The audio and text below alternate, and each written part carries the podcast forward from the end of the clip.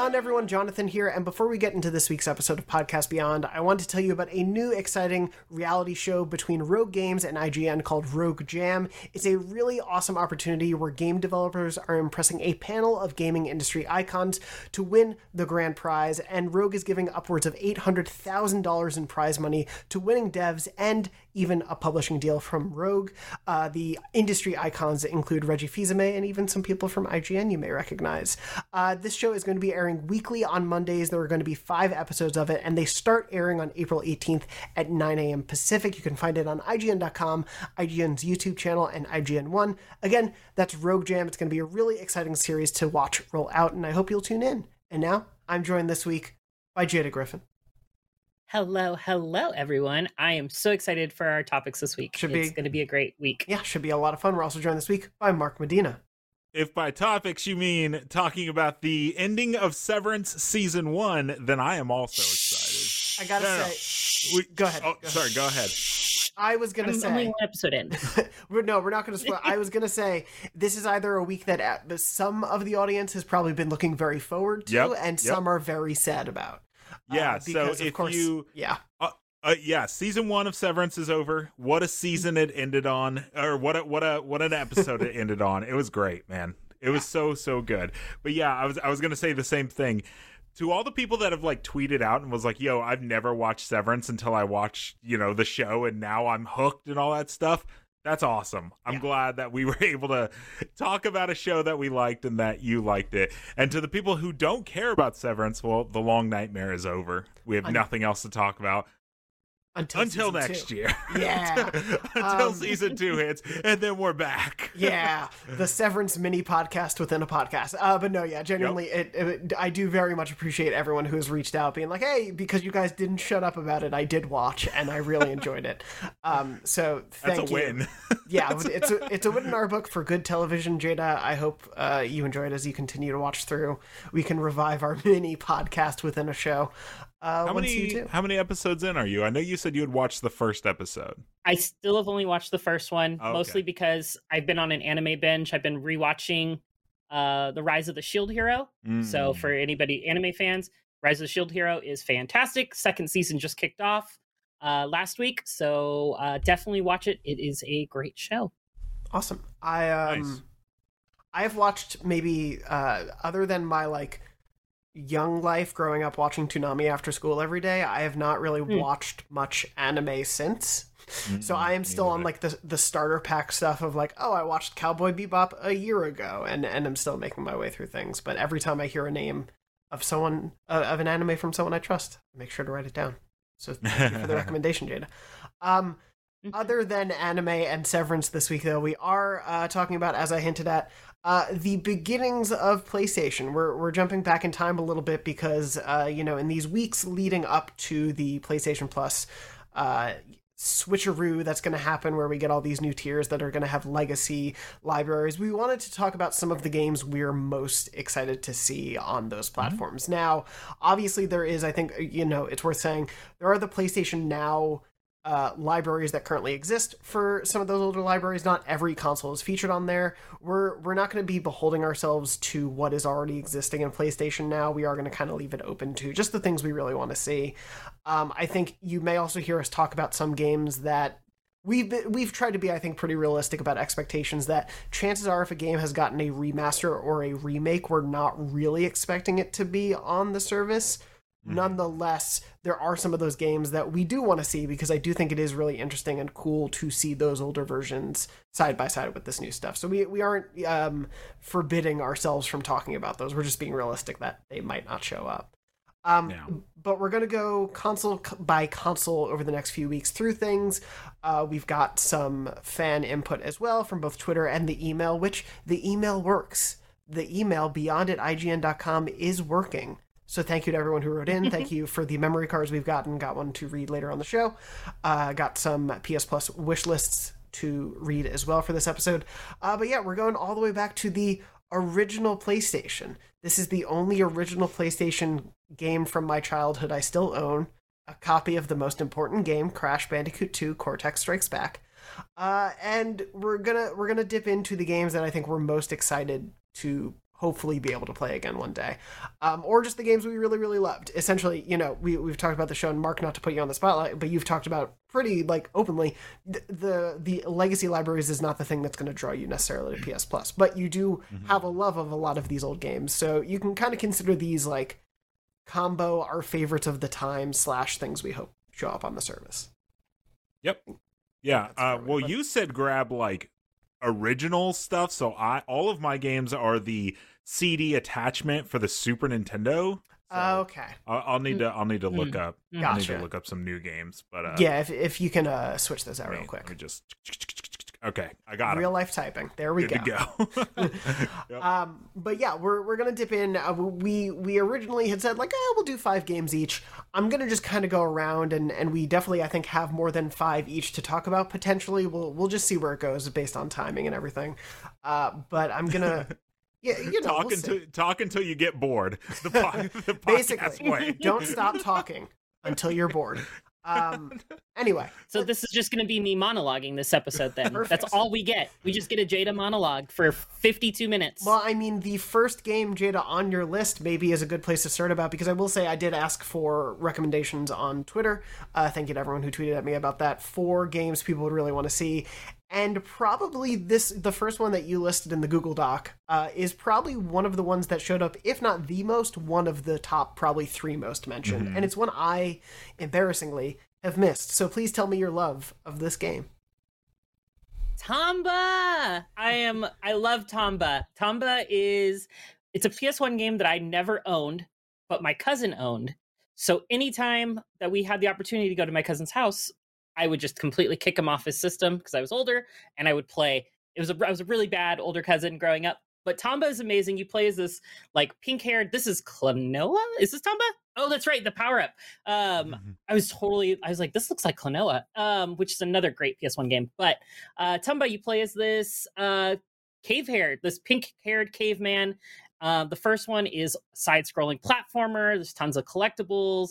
Um, you're beating up on these cute but devilish little pigs monsters um it's just it was just one of those games that i really loved on the ps1 and i don't think i actually ever finished it because of like i said i never actually owned it myself um so this is one that i selfishly want to come back to just so i can play it again um and then also the tomba 2 came out and that one kind of transitioned to 3d and i never even got a chance to touch that one um, because I was not a PS1 kid growing up. I was a 64 kid in the household. So I never got to play Tomba 2, but uh, Tomba 2 kind of went this 2 and 2.5 3D kind of mm. weird uh, upgrade and uh, it, it, looks like a lot of fun from like the videos and stuff I looked at it over the years, but I just never found a copy.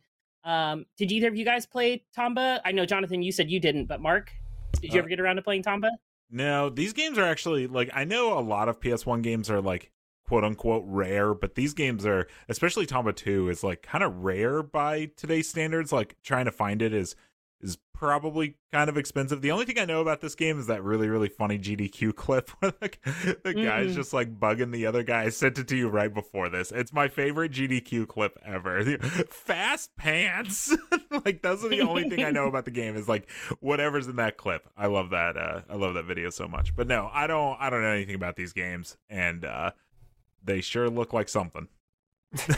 Yeah, I mean it's kind of the that old school day, the old school of like platformers were kind of the thing back then, and yeah. so this Tomba was a great example of it uh, back in the day. Uh, but Jonathan, you were going to say something. No, I was just going to ask, like in in terms of I guess the sort of overarching uh, platformer a hierarchy slash love of it. I do think it's one that I I you know obviously saw a lot in the in the responses for this, but also just it's a name that's kind of completely gone out of conversation. Obviously, like the crashes and, and, and whatnot have sort of stayed through from the PlayStation side, but Tomba, I've never seen anyone try to remake it as far as I know. I don't think there's been a mm-hmm. remaster or a remake of any kind. Like, is there anything really specific about it that, that stuck with you?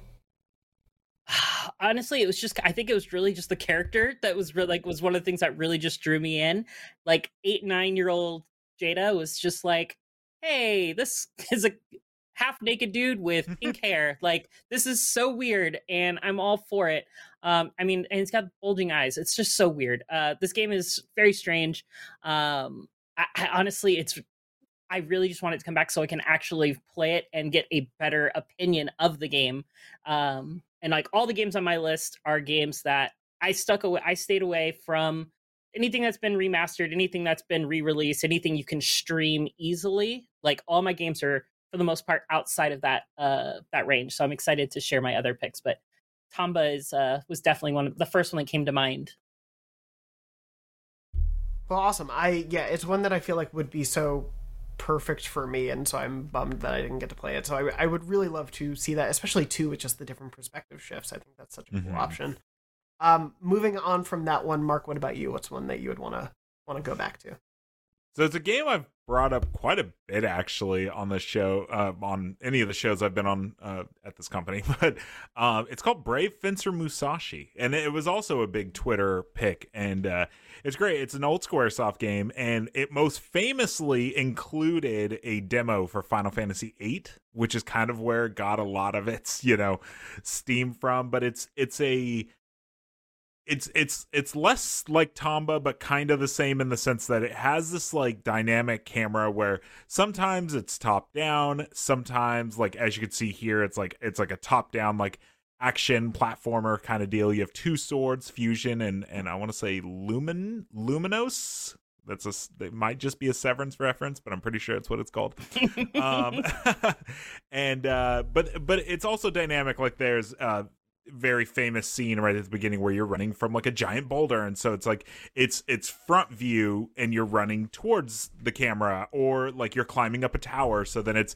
it kind of becomes this weird like side scroller that kind of goes around this tower and i don't know it's just it was one of the first games i played where it's like you do this like intro. It, it's a format that a lot of games follow now. Uh, this is the tower i was talking about. See how it becomes kind of like a side scroller that's just b-roll references. But regardless um it kind of has this like format that a lot of games have now where it's like this action packed opening sequence and you don't really know what's going on and then you end up in a town and then you kind of start to learn more about it. You have this hub world you can kind of go around and from there there's like different areas you can go to. Um yeah i don't remember a ton about the game. I, I played it a lot when i was younger but again this game is like kind of rare to come by nowadays. Um i'm sure you can get on e- get it on ebay for like $50 but like so it's a tad expensive to see if I want to play this game again. so it's like it's it's to me it's the perfect like PlayStation Now game to be able to be like,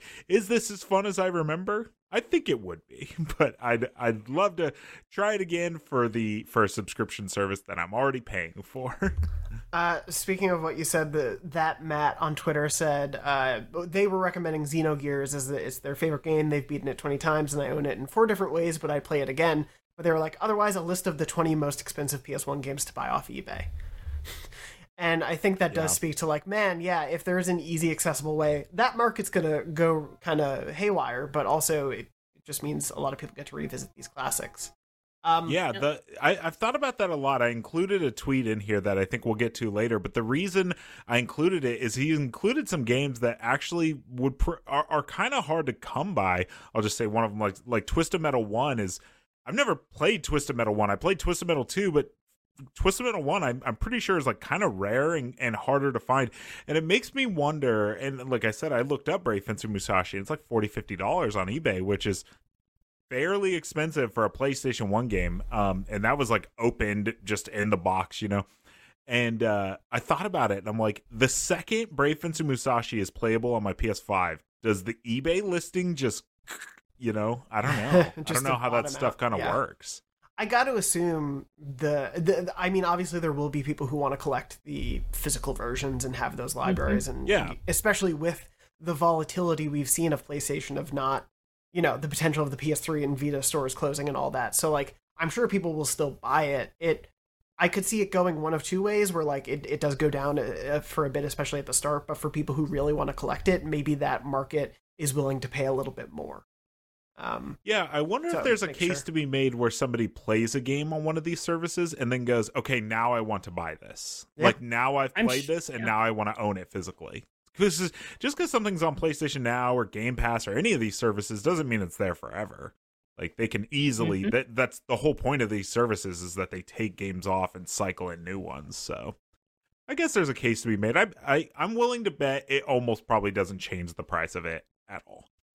Yeah, I wouldn't be shocked if there's like a day one sort of decrease on the on the sticker Mhm. price just because of a reaction. Mm-hmm. But yeah, I, I agree. I think there will still always be the audience who wants to have that, who wants to have that physical library. Because like you said, these, uh, especially with the more modern games, they're going to be a lot more volatile in what stays on, what doesn't, what comes off, and if you don't own it, you might just lose having that game anymore. Um, Mhm. but yeah, Brave Fencer Musashi is one I feel like I have heard from not just you, but so many people on staff, and is one I absolutely missed the boat on. So I, I would love to play that one at some point too. And it feels like one that I've heard a lot of demand for.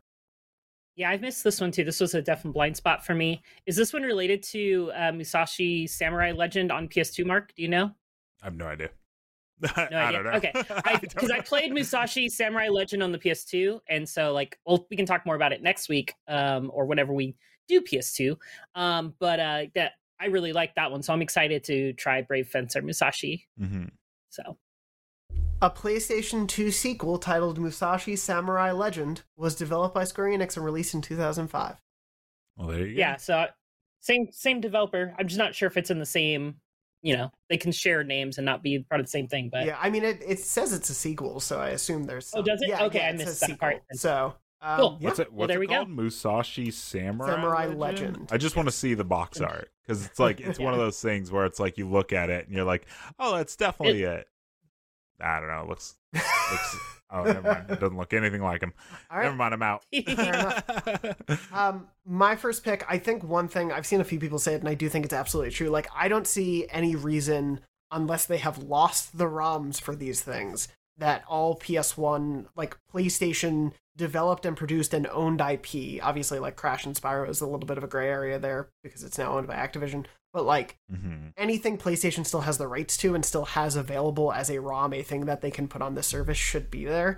And one series I would really, really love to see is Ape Escape, uh, which my experience with it, I'm glad to hear another fan. There was, um, I never owned Ape Escape because I didn't have the PlayStation 1 controller uh, until very late that had analog sticks. Um, Mm. but my neighbor down the road, a few years older, when I was just a kid, and he was like the cool older kid who who I didn't have a brother, so he basically was like my older brother for a couple years. Would you know he he had all the cooler newer games, and he had like the I forget what it was called, but the like PlayStation One boomerang uh, accessory that let you add more controllers because you could only do The two. multi tap. Multi tap, thank you. Mhm. He he had one of those. I was like, "What is this? This is amazing!" And he also had Ape Escape and was able to play it fully. And I It's like funny. I do remember it being shaped like a boomerang. yeah, it- Yeah. It's that sort of yeah, like almost fully L. I think I still have mine. Ooh. It's awesome. Um. I'm gonna have to dig. I'm gonna dig through my accessories for next week, and I'll see what I've got. Yeah, so. please do. Um. Especially anything uh, PS2 related as well. But yeah, I I loved this game. I I am sort of a sucker for uh, like collectathon stuff. That's obviously something I talk about all the time. But sort of the act of these really like bespoke finding the apes in certain particular essentially mini puzzles that you had to do to collect them and and uh, trap them and everything. I loved the combination of it. I thought the the I guess like weapon item variety that you had was really great, and and there was just such a charm and silliness to it. Like, I guess I I hate that this comparison jumped into my head. The apes certainly feel like a proto uh, Astrobot to a certain extent, but you know, in an era Mm. where like minions and uh, the rabbits all exist, I feel like they probably could have done that with the apes if they just had really doubled down on them as like a PlayStation sort of mascot thing. Um, but yeah, I I loved Ape Escape. I thought um, I think I only played the original to completion. I don't know if I played the sequels fully. Um, so so Ape Escape One is really like the nostalgia that I have for it, but it's always a series I've wanted to go back to. I always feel like it's one that they could do a pretty good remake or remaster for. I've always long thought that like Team Asobi could probably knock an Ape Escape game out of the park with some really ingenious puzzle and level design. Um, but I do think there's a lot of passion and love for this franchise, and Jade, obviously, it sounds like you are a fan as well. Oh yeah, I'm a huge Ape Escape fan. Um, I just played, replayed through Ape Escape 2 and got all the trophies. Uh, tail end of last year, um, or very beginning of this year, one of the two. Um, How did it hold and up? so yeah, I love. I, it held up pretty fine. Like it was definitely a lot faster of a clear uh, nowadays than it was back when I was a kid playing it on PS1 and PS2. Um, playing Ape Escape 2 on PS2, one on one, obviously. Um, but yeah, it was a much quicker clear because I just understood all the mechanics and how to make best use of all the different gadgets. Uh, obviously, aiming is a little bit more dynamic and better with the the cameras and stuff like that. It just, it just everything feels felt a lot better playing in it. Obviously, you can see it's dated in its texture, its graphics still, but the gameplay core loop is still excellent. So, highly recommend Ape Escape 2 to any of those out there looking to try this awesome franchise. Do you know, did they do two and three as those like PS2 re releases, or was it just only two? Okay. Only two has gotten the re release to my knowledge. Okay. Um, that's the only one that's available right, right, like right now on the PS uh, store that you can go and download right now. Gotcha. Because and go download Ape Mm-hmm. I, I hate I hate that that was my first thought, but the second you said it and you're like you you got the platinum, I was like, oh, I can get trophies in Ape Escape now. You say, so that's where yes. my brain is broken. Um, but yeah, I would love it. I, I think there's totally room for this to exist as a property still, especially. I really loved that the beginning of the PS5. Um, I, I don't know about for both of you. Obviously, you weren't on the show toward the tail end of the PS4 experience. I love that PlayStation does these cinematic, more mature, you know, experiences. But I do think mm-hmm. there is mm-hmm. a there is a part of them that is able to be family friendly, is able to have these more, mm-hmm. you know, mass appeal sort of things on a on a like less cinematic scale. And I think things like Astrobot and Sackboy coming out together at launch, I think prove that they could do that. I, I think there just needs to be a more regular cadence, and Ape Escape feels like a good option to put in there as well. Um, yeah, PlayStation has always been like talked about as that that you know the console maker that kind of grew up with this audience right like it kind of started it at the in the mascot platformers and then now we have things like last of us where you have something on the other side like nintendo where it's like the most recent Mario game is just as like heartwarming as as they've been with us growing up, right? Um, they've mm-hmm. gone a little bit more mature with things like uh, with Breath of the Wild. Actually, is is a little bit more hardcore than than I mean, Zelda games have never been super easy, but that one is particularly harder. Um, but I I think I think after playing Astros and uh, and like you said, like Sackboy and like uh, you know, people love Little Big Planet, and so I I do think that there is an argument to be made, especially with how well received um Spyro Reignited trilogy and the and the Crash trilogy was. Like people do love those old games, so it's it's hard. It's hard for them to. I, I think it's hard for them to want to bank on being like, we're gonna make a new Ape Escape. But I yeah. I think I think people would like it. I, I think it also comes down to team availability because you it, like mm-hmm. you have Ape Escape as an option there. I think Asobi with Astros it would make a little bit more sense, but I, I don't think we're going to see as much as people want it, and I do hope it happens. And like I know rumors fly around like crazy. I do hope we get a new Sly Cooper at some point, but it's not going right. to be Sucker Punch most likely. Like clearly they're no they've they've gone on to different interests and that's fine but so it, it becomes like who who develops it maybe there is a another team that playstation knows or works with that could be a good home for it but it's one of those things where it's like it, de- it depends on what these teams want to do in house especially too and so there's there's definitely a balance to be struck but you know in terms of that growing up idea there is this like we're at a point where especially a lot of people who grew up from ps1 to the beginning also have their kids to play with now and so mm-hmm. um, I do yeah, think there's I, I, there's room for this stuff. I think there's a lot of people that probably, you know, thought like Crash, that's Naughty Dog, right? And then Toys for Bob, they they didn't they remastered the games, but then they also made a new one, and people love that game. So like, it's totally fair for for those to kind of like you know, and then they and then they destroyed the studio. So I don't know. Maybe, maybe, it didn't work out so well. Anyway, moving on to happier thoughts. Jada, what's a what's another one you want to shout out uh, from? Since we're in the kind of like the kid friendly kind of growing up, I'm gonna go with Digimon Worlds one through three. Yes. Um, so I'm cheating with them? this one. Yeah. There were three Digimon World games, and there was also a fighter called Digimon Rumble Arena. Um, which I believe was PS1, but it might have been oh, PS2, yeah. so don't quote me on that one. Um, when but I, when Digimon I mentioned this World... yesterday, I thought there was just one. I swear. No, there were three of them. Um, the Digimon World games were so frustrating back in the day. Like, like you had Pokemon that came out and had like a very simple formula. You you know you catch Pokemon, you go f- fight with them, they level up, they evolve into what they're supposed to evolve in. Digimon threw that out the window. They said we don't care about this basic easy stuff. Um, I cannot tell you how many times I had to restart that game because I would have like an Agumon and it would digivolve into a Numemon.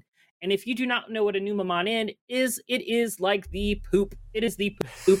um, it's basically like Murmuck, but it's more know. poopy in Digimon. Um, and so like Digimon had this really just deep upgrade system where your Digimon digivolved based on their stats and the food and their training. So like you had to really focus on all these different elements with when raising them in order to get the Digimon you wanted, which also meant you could get some really cool different Digivolutions that you did weren't expecting if you did something different. Um, but had just a really great system, super deep RPG, um, and just frustrating, but so much fun to replay over and over again, trying to get things right and train your Digimon team right. Um, but yeah, I love the Digimon series; they were so good. Um, but yeah, it's uh, and it's kind of like it, I don't remember who did it first, but like between this and Monster Rancher, which is another one I would like. I'm giving honorable mention in the Digimon talk, but like I don't think Monster Rancher would work because of the whole premise of putting CDs in your system to like, get more monsters. Um, they both had this like training system to where you could send you could tra- you know take them to a camp. You were seeing in the B-roll footage there. Agumon was about to start punching on a one of those little uh, I can't remember what they're called, the training dummy basically, um, and that would raise his like attack stat. Um, and so you would do different things like that, but that would also like lower their energy and their like they only had so much stamina to do things. Um, but yeah, it was great. Turn-based combat, uh, just a lot of fun. Yeah, I man, I I think I only played one most of the time, but yeah, there I you saying it was frustrating, like so perfectly captured. I loved these games despite the frustrations. Like it was this mm-hmm. weird balance of the two things where it was like I'm kind of annoyed at this game, but I need to keep playing it because I care about Digimon so much right now. Yeah, and and I think they're actually where it's looking at the B-roll footage. It looks like they were actually real time, but like it's a turn-based real time where it's just like it's like on the timer. Um, oh, so right. correction for that, but yeah. Um, but there were special things like finishers and stuff you got as you built up gauges and stuff. So um, but yeah, man, I love these games. They were so much fun. Um, it's just they were frustrating and confusing because there was no there was no internet to go and really Google all the things. Like there was game FAQs that were starting to pop up on games when these were coming out, and you could read that. But like you were kind of going off of like hopefully somebody knew what they were talking about. Like there was no way to validate the guide until you did what they did and hoped you got the same response. So well, and especially if I was you know, with my limited AOL dial up and someone else yep, was on exactly. the phone, or I had other work, homework I needed to get done and I only had so much time. There's only so much you can spend looking at game FAQs. And so, yeah, I, I, you had to go on your own a lot for these. It'd probably be a very different experience if we jumped in now. Oh, yeah, for sure. Um, Mark, what about you? What's another one you want to shout out? Uh, yeah, so I'm going to cheat a little. So, PlayStation has a lot of like series that spanned the console, right? And so I'm going to go with Mega Man X4 and 5. X4, 5, and 6. I said three of them, and one of them was X, which is a Super Nintendo game. Uh, yeah, I really love those games, and they're actually not that hard to like come by nowadays. Um, there's been collections of them uh, fairly recently, so it's not that they're like ultra rare, but like if you want to be able to play them on PlayStation Now in their in their true PlayStation One form, uh, then those those are really really great games. X4 is a lot more of the traditional Mega Man X that a lot of people would remember in the sense that like you start with like almost nothing, no power ups. You're just Mega Man, and as you play through the game, you get more and more power ups, and that's you know kind of how it is. Mega Man X5, you start in like full gear, you're awesome, but that game is really really fun. And then in Mega Man, and oh, I was gonna say in Mega Man X6, you get to play as Zero. You also get to play as Zero Mega Man X5, but he is ultra powerful in Mega Man X6, and and he's really really really really fun to play as. Um, but no these games are really really great mega man games and i also just want to shout out like the soundtracks for all of these games are mm-hmm. incredible. They are so so good. Some of the best mega man music you'll ever hear. So um especially like their starting stages. They're all like really really really good. Um but yeah they're just really really solid um mega man games that after six the series kind of went downhill with Mega Man 7, Mega Man 8, uh, Mega Man X7 and X8, not mm. 8 and 9 and 10. Um so like Mega Man X6 for a lot of people is kind of like the last in the in the Mega Man X series only because, you know, yeah, it kind of like went off the rails after that. So um I would love to see these games return because these are games that I would actually love to jump back in and play again um, because they're just really, really fun games with really, really good music. Yeah, it's it's going to be an interesting thing that they're going to have to strike a balance of. Of I, I do think being able to explore some of these games in their original form is so worthwhile, and and to be able to play it, you know, obviously emulated and whatnot. But um, the Mega Man franchise is something I totally missed on PlayStation. Um, mm. and, and I feel like the X series I hear so much great stuff about, and I know there have been mm-hmm. collections and things, but I feel like that one. It, it's is it? Am I wrong for thinking it's maybe a little bit more not? I feel like accessible is maybe the wrong word, but a little bit easier to get into than base Mega Man, just because they're a little bit old, like newer. Yeah, approachable. A little more approachable. Yeah, so you're looking yeah, for. What it is. Um, yeah, so there is another PlayStation One game for Mega Man called Mega Man Eight, and uh, because nine and ten actually came out on later consoles, that's yeah. The, and then they went back to the old NES style. Uh, but Mega Man Eight has closer to Mega Man X4's gameplay, except for the fact that there's no wall kicking, and the wall kicking is what makes the games a lot more approachable. They I can't remember if Mega Man Eight had like dashing. I know they have that like they they have that ground slide. Mm-hmm. Um, I don't so, and I I believe that, and then that that's from like that started in like Mega Man two or three, and and went on to be you know in nine and ten. But this game has like an actual like rocket dash, so that dash uh, okay. uh, that he does on the ground, you can actually jump and do that dash in the air, and then like I said, and then the wall kicking as well. So the platforming doesn't need to be as precise because if you don't make a jump and you and you hit the side of a wall, you can wall kick up it. So um, yeah, I find these games a lot more approachable than the more hardcore uh, Mega Man series. Um, but both are great. Yeah. Mm-hmm. I, I respect the hell out of people who complete them, but yeah, the the like base Mega Man games I just always sort of struggled with to a certain extent. But I feel like I mm-hmm. maybe get into X a little bit more. Yeah, there's definitely a lot less at your fingertips for t- when it comes to tools for the original series compared to the X series. Um, like you see in the B-roll footage, he's able to rocket jump up. Like it's just yep. it's crazy how much uh, more freedom and control you gave they gave you in uh, the X series. But it's also, I think, it was a double edged sword because the more they gave you, the more difficult they could make the bosses. Like they could make mm-hmm. they could mm-hmm. throw way more things at you, and every boss still has its own pattern and everything to memorize and like that you can fully take advantage. Um, which is great. I I love the Mega Man series growing up. I I think my first X was I played the first X on PC back in the day, so playing mouse and keyboard um that was a yeah it was a very weird experience uh because i didn't like i said i didn't have a ps1 um but i saw mega man um came out and we had a janky computer but it could run mega man x so i was ecstatic. That's all i cared about. Which one are you talking about? So mega man x1 2 and 3 are, are super nintendo games. There is literally mega man x. It's literally the oh, first oh, okay. x yeah. Oh, okay. I never realized that game was also on PC. Yeah, yep. Mega Man X on Super Nintendo is one of my favorite games of all time. One of my mm-hmm. favorite Super Nintendo games for sure. X2 and 3 are also really good. Um, but harkening back to the rare stuff, X2 and 3 very rare Super Nintendo games. yes. Um, but also also very good. Well, yeah, I it, certainly if they put I, I assume I can just jump into the mythology with 4 if uh, it, if, yeah, if it that.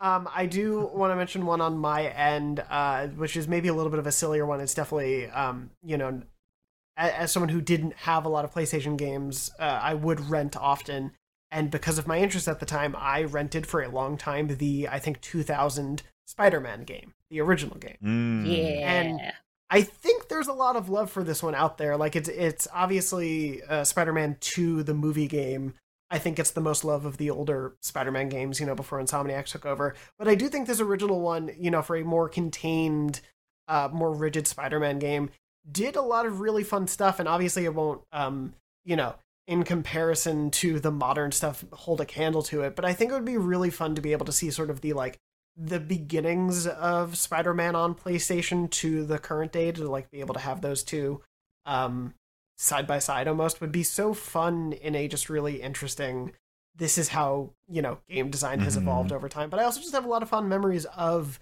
this being one of my first forays into playing a spider-man game. Um and and obviously yeah the the two movie game i think like blew the doors off of everything and like shocked little kid me and i played so much just swinging around that city.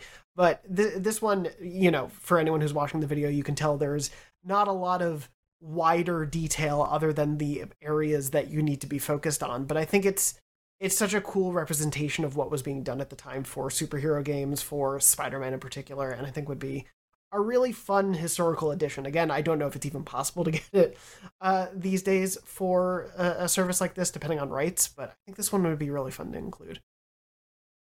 Yeah, I mean, Spider-Man is it's just been such an icon on PlayStation for so long. Like it's it's crazy looking back at this and I, I would also love to see that kind of evolution from this all the way to the PS5 that we've gotten now. Like just seeing just straight comparisons. Like there's there's no nothing you're hooking onto in this one when you're swinging. You literally are grappling into space um or web slinging into space um and it's it but i love it it was just so great it was so spider-man for the 90s or 2000s i should say at this point um it was it was just it was literally encapsulated what it meant to be Spider-Man, and like it was definitely a, a treasure to play back then.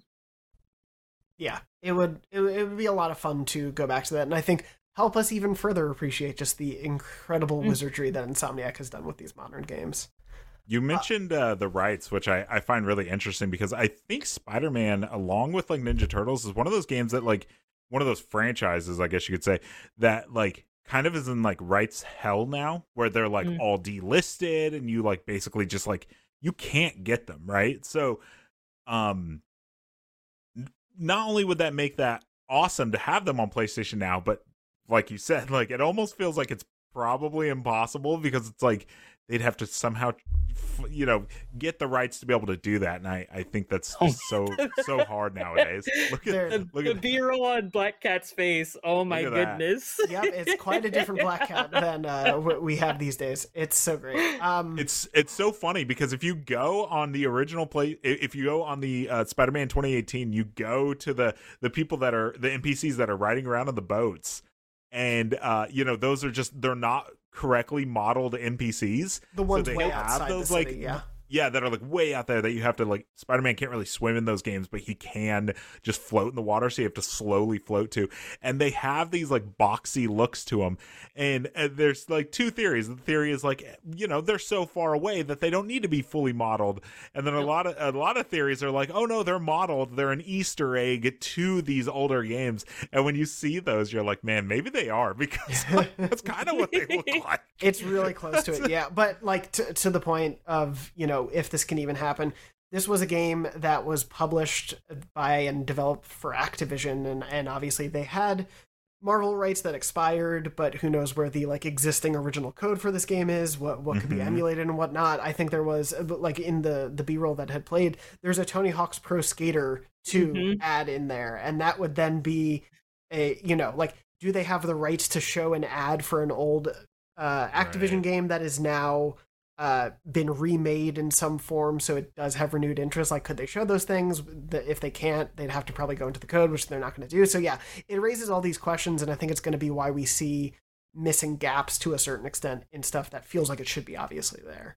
But yeah, I feel like that we're probably going to run the same issues with like the Jet Moto series because there was Mountain Dew posters all mm-hmm. over Jet Moto anytime you played that because they were a big sponsor for it, um, or you know they supported it, whatever they paid money to get their name in the game, and rightfully they did it so, for the they, love. You know, yeah, they did it for the love of jet of you know these of water jet skis of when jet you, skis. When you think of Mountain Dew, you think of Jet Moto forever and always. I mean, um, pretty I much. Mo- moving on from there, I do realize we've gone a little long, so I'm gonna maybe blow through. I don't have have a ton as I think as many interesting ones. So, uh, Jada, I want to get to you. You do have listed uh, one memorable or two, I think, really memorable ones, and then a surprise mm-hmm. entry. Do you want to give me those two memorable ones? Yeah. So uh, since we're in the stealth action kind of with Spider-Man, because uh, he is a stealthy person, uh, Siphon Filter was the stealth action game on the PS1 era. Uh, Siphon Filter was amazing. Tons of gadgets, tons of tools to use. Um, just pretty decent story from what I remember back then. Um, and it just really that's where I developed my love for stealth games was in Siphon Filter. And I know there's a lot of 80s, 90s babies that are in that same boat um, and they're very interested to see it to come back. My other one, though, which is a must, must, must have on the system, is Suikoden 2. Um, one of the best RPGs um, on the PS1. It's also one of the hardest and most rare games to find, and pretty pricey um, as well. But uh, Suikoden 2, just a very a turn-based RPG. You get like huge character casts that you can build up. Um, there's a whole front row, back row dynamic, tons of stat building. Um, I never actually got a chance to play Suikoden 2, so like this is a very like guilty guilty pleasure pleasure for Jada to finally get to play and enjoy it in its um, amazingness. I played Suikoden 3, 4, and 5, and I love those, and so I'm really excited to go back and try two. And if we get one as well, sweet one, that would be great.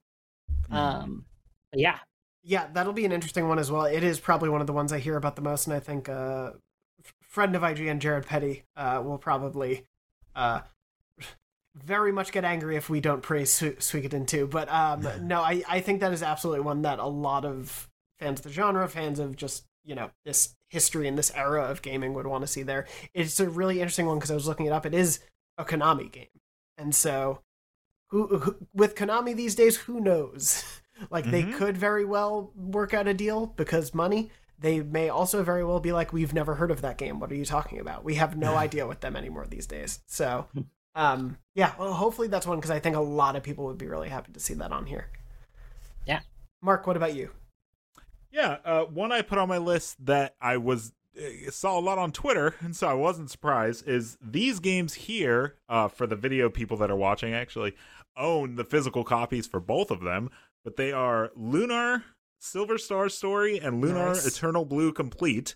Um, people really love these games, and uh, they have a, a kind of funny history because you know they originated on Sega CD, and then they came out with these definitive versions. Most, I think, most people can agree that the definitive versions of these games are, um, are the PlayStation One versions, and then uh, and then they k- kind of had a little bit of a remake on Vita, and they it was called Silver Star Harmony um, which I think most people agree are is not a great version of the, of the game. And so, um, yeah, to see these two come back um, to be on PlayStation now in their original versions, I think people would really, really love. Only because like these are these are like you know they're really beloved games. They have songs in them that people really like, like full like anime music video, not music videos, but like cutscenes and stuff like that.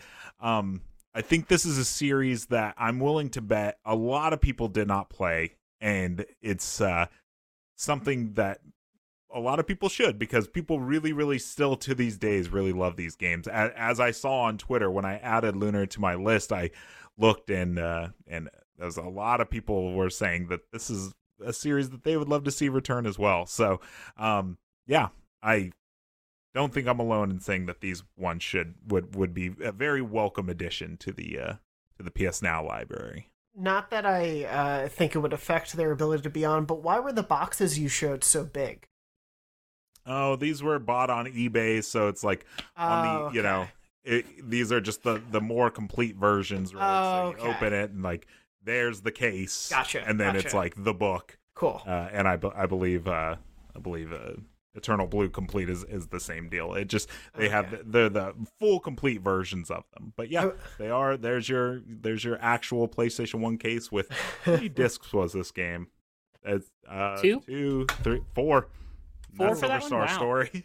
Yeah. yeah, Unless, unless one of these is a demo, but I don't think they are. But uh, I, you know, haven't opened them in a while, so maybe they, maybe they are. But yeah, four discs. Like that's that's something that like man, people uh forget about a lot. Is you would get to a certain part in the game, and then it would be like, cool, insert the next next disc now. So Yep. it wasn't a deal like nowadays. Like you know, you had like Red Dead Redemption, I believe on uh on on either PlayStation 4 or Xbox One, uh, you know, came in two discs, but one of them was just an install disc, right? And that, Yeah. that's all you needed it for. And it's like, nope. And these, like, you know, you'd go to like a GameStop and be like, hey, this is Final Fantasy 7, but it's missing disc two. Like, what the hell? Like, th- it's unplayable without that disc. So, Yeah. um, yeah, that's the cases are so big. I'd really love to know. there it is. Please insert disc two. I, I really wonder what it will be like. I, I'm sure there are some of these games on the maybe on PS Now to a certain extent, but I do wonder what it is like to play a game that had multiple discs and how the code reads. If it's just like a, a screen fade, like it slowly crosses over to the next disc, or, or how it works. I imagine it's probably like a press a button to continue to disc two That or something yeah, like that. the easiest. Yeah, Uh, it was always at like certain moments. If if I can just say my last one really quick, which would be the Yeah, the for it. Final Fantasy trilogy, which is Hmm. seven, eight, and nine. The only reason I include those is those games are not hard to like find now, right? You can get them on Steam. You can. I own Final Fantasy nine on like PS4. It's on my PS5 list. I can just boot it up. But a lot of people are are are purists about these games because you know Square they they're kind of like eh, when it comes to porting their games over. They change the texts. Um, they change the character models that don't mesh well with the hand drawn backgrounds that were that were originally created. And so a lot of folks don't really love like as we're seeing with chrono cross right? You Yeah. look at them mm-hmm. the the the radical dreams edition or whatever it's called. It's like you look at it and you're like ooh that looks worse than the ps1 version. And so i'd love to see those. But like speaking about the discs is like it was always like at a moment right? Like i can still kind of remember when the disc changes were for especially final fantasy 9 and so it's like i would assume it's that same thing where it's like it yeah it's either what jada's saying where it dips to black and then it's like press to continue or you just don't even notice and it dips to black and then the next because it always was at that kind of moment where Yeah. it would mm-hmm. dip and then it'd be like insert disc two. So i would assume it just continues. But somebody in the comments maybe can let us know Yeah. Yeah. Those are um yeah those are monumental ones and to your point i think obviously they're they want people to buy those more recent remasters but i do think having those original versions would be a big deal to a lot of people and then people who want to play the ones that have modern conveniences because I, I think with like seven didn't they add modes where essentially you can just kind of like skip battles like randomized battles and things like Oh, that all of them do they all have Yeah. like you can turn off which, which is kind of weird because all, all of those games have items in them um that you can that that makes it where you can skip battles. Like in Final Fantasy 7 there's a materia for it. In Final Fantasy 9 you get like essentially skills you unlock and one of them is like no combat. So it's kind of weird that those are just in there cuz I have to assume that affects leveling somehow.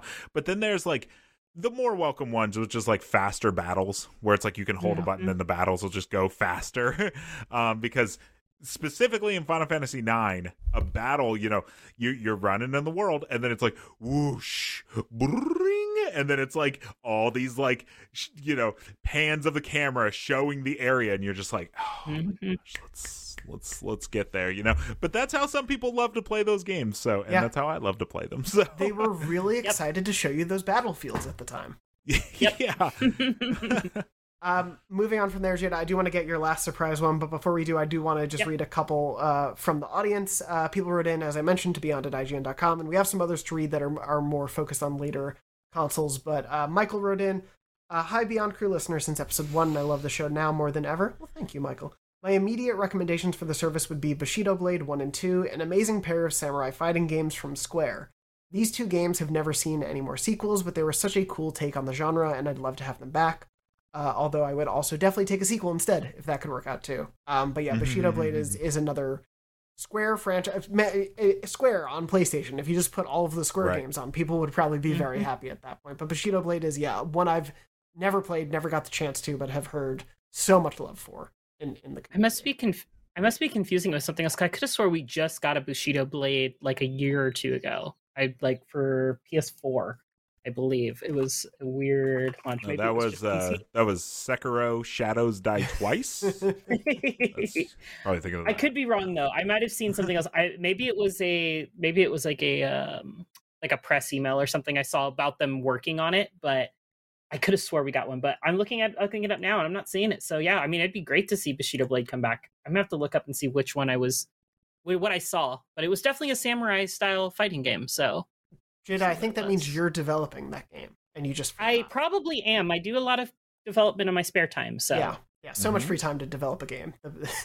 um, moving on from there, Jeremiah also said, "Good day, folks. Uh, I like to play a pretty wide variety of game types, but I would most want added are RPGs.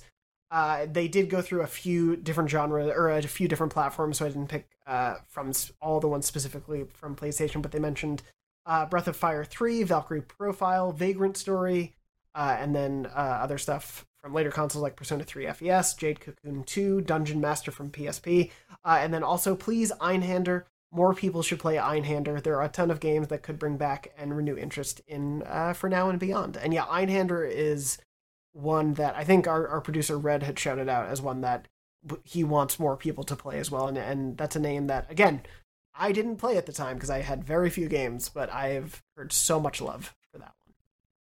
Um, yeah. Before we, I'll, I'll read another comment after. But Jada, what is what is your surprise pick?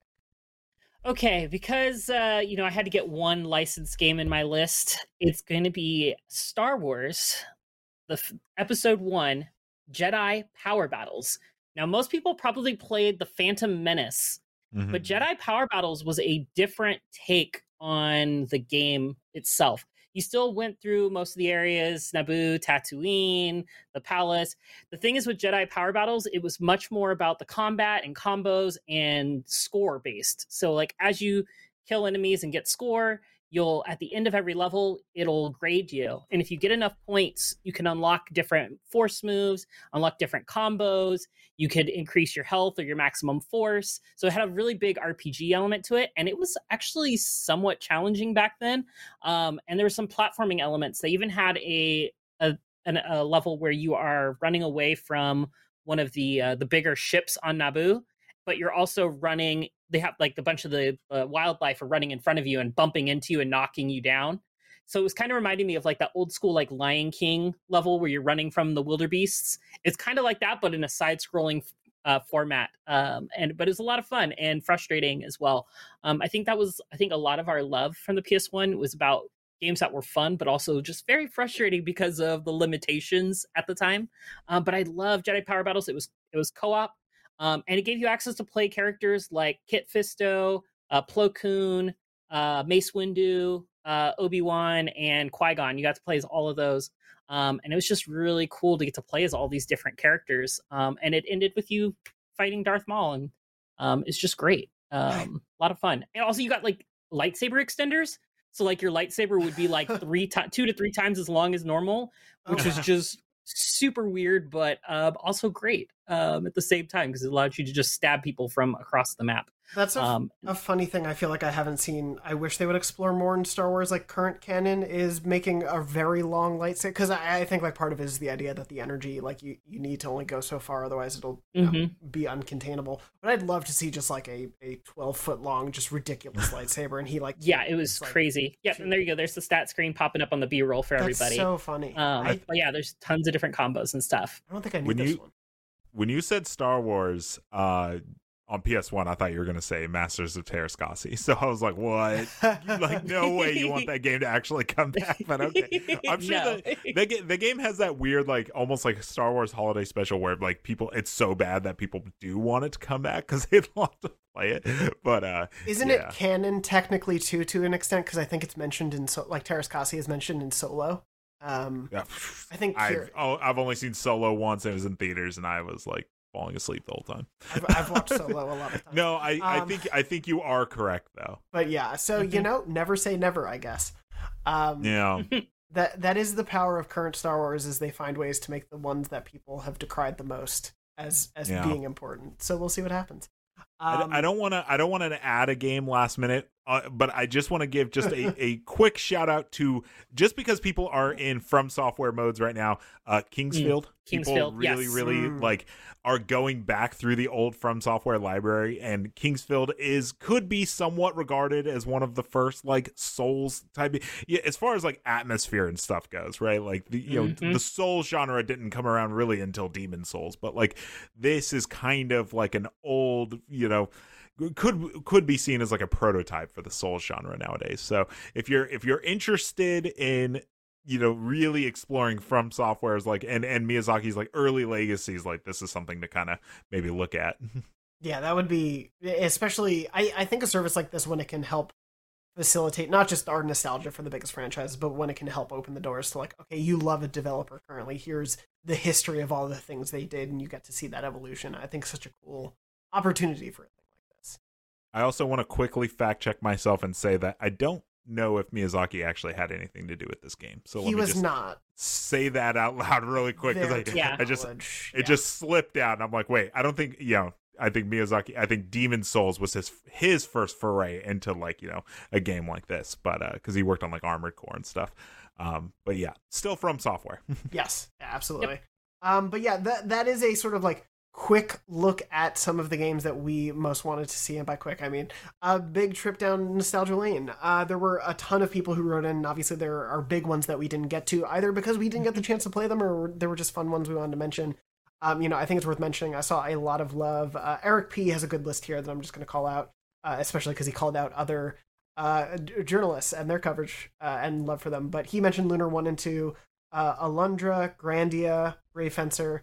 Uh, mentioned Parasite Eve and tagged uh, Yeah. Yes I Love You's uh, Blessing, uh, which uh, yeah, that's a big one. Again, I have not played, but have heard only amazing things about. Well, they're they're great because you know th- those are also made by Square, but the, you know they kind of have that like Resident Evil, Silent Hill vibe, but then they're like RPGs, right? And so, um, the, the Parasite Eve is a very beloved franchise, beloved by me as well. Yeah, that's definitely a series I'd love to go to. the- Jada, go ahead. the, the couple series i'm just gonna give honorable mentions to that i didn't put in my list but i would love to see real quick with no explanation legacy of Kain, wild arms yu-gi-oh forbidden memories that game was terrible but great street fighter alpha 3 third strike though that's downloadable parasite eve croc gex grandia mdk mega man legends and legend of dragoon are just a I, few I, I was gonna many. say I'm surprised I didn't see any Mega Man Legends or Legend of Dragoon. So it's so funny that you threw those both in there because uh, people love Legend of Dragoon. Another Mhm. four disc RPG game. but uh, yeah, that game's also got really good music as well. I love Legend Yes. of Dragoon. Uh, and and like you were alluding to earlier, Mark, uh, Tumeke and Z, I assume New Zealand, uh, said lots of obvious choices, but Tekken three, one and two, if possible, and Twisted Metal, and as you said, uh, th- there were others, but um, those are some Yep. rare games. And yeah, I, I think especially seeing those olded Twisted Metals, I assume Mhm. you know with all the rumors and things, there's probably a Twisted Metal in the works, especially for the TV show. It's such a weird Right. franchise to be like, that's the TV show we're gonna make first.